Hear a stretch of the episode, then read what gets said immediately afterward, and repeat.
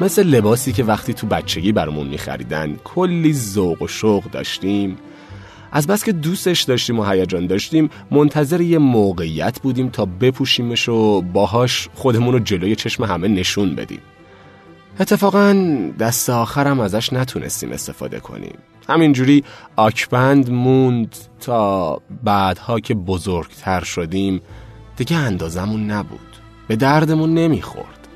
فقط حسرتش رو میکشیدیم. بعضی از دوست داشتنها هم همینطوریه. تو دل خودمون ذوق زده ایم که داریمش. حتی پوزش رو هم به این و اون میدیم. اما قدرش رو نمی‌دونیم. جواب این دوست داشتنها رو نمیدیم. فکر می‌کنیم همیشه هست. دم دستمونه. همیشه هم همین قدری میمونه. به همین شدت. خیالمون راحته. خیالمون راحته که پیش خودمون داریمش.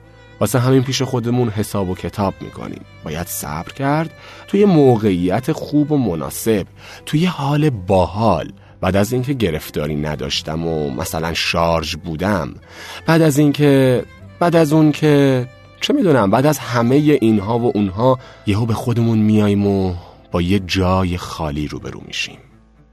دوست داشتنی که کوچیک و کوچیکتر شده یا برخلاف تصور و خیال راحتمون گذشته رفته یا دیگه اندازمون نیست. آغوشی که می‌شد پناهمون باشه مثل آوار خراب شده. دوستی که می‌شد تکیهگاه باشه پر کشیده و رفته.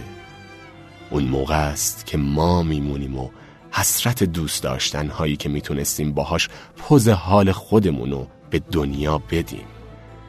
ولی با تکبر و قدر نشناسیمون از دست دادیم.